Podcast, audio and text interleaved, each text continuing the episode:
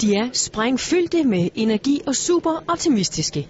I dag spiller U17-landsholdet deres første kamp til EM. Modstanderen er værtsnationen Serbien.